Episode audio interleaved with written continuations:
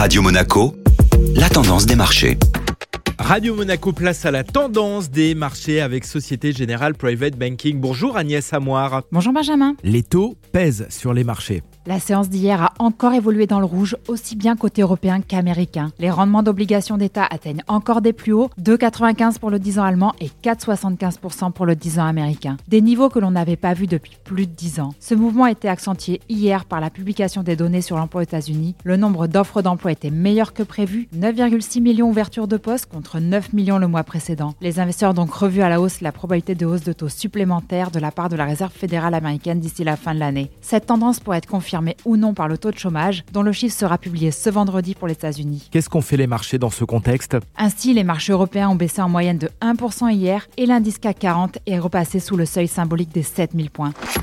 Société Générale Private Banking Monaco vous a présenté la tendance des marchés.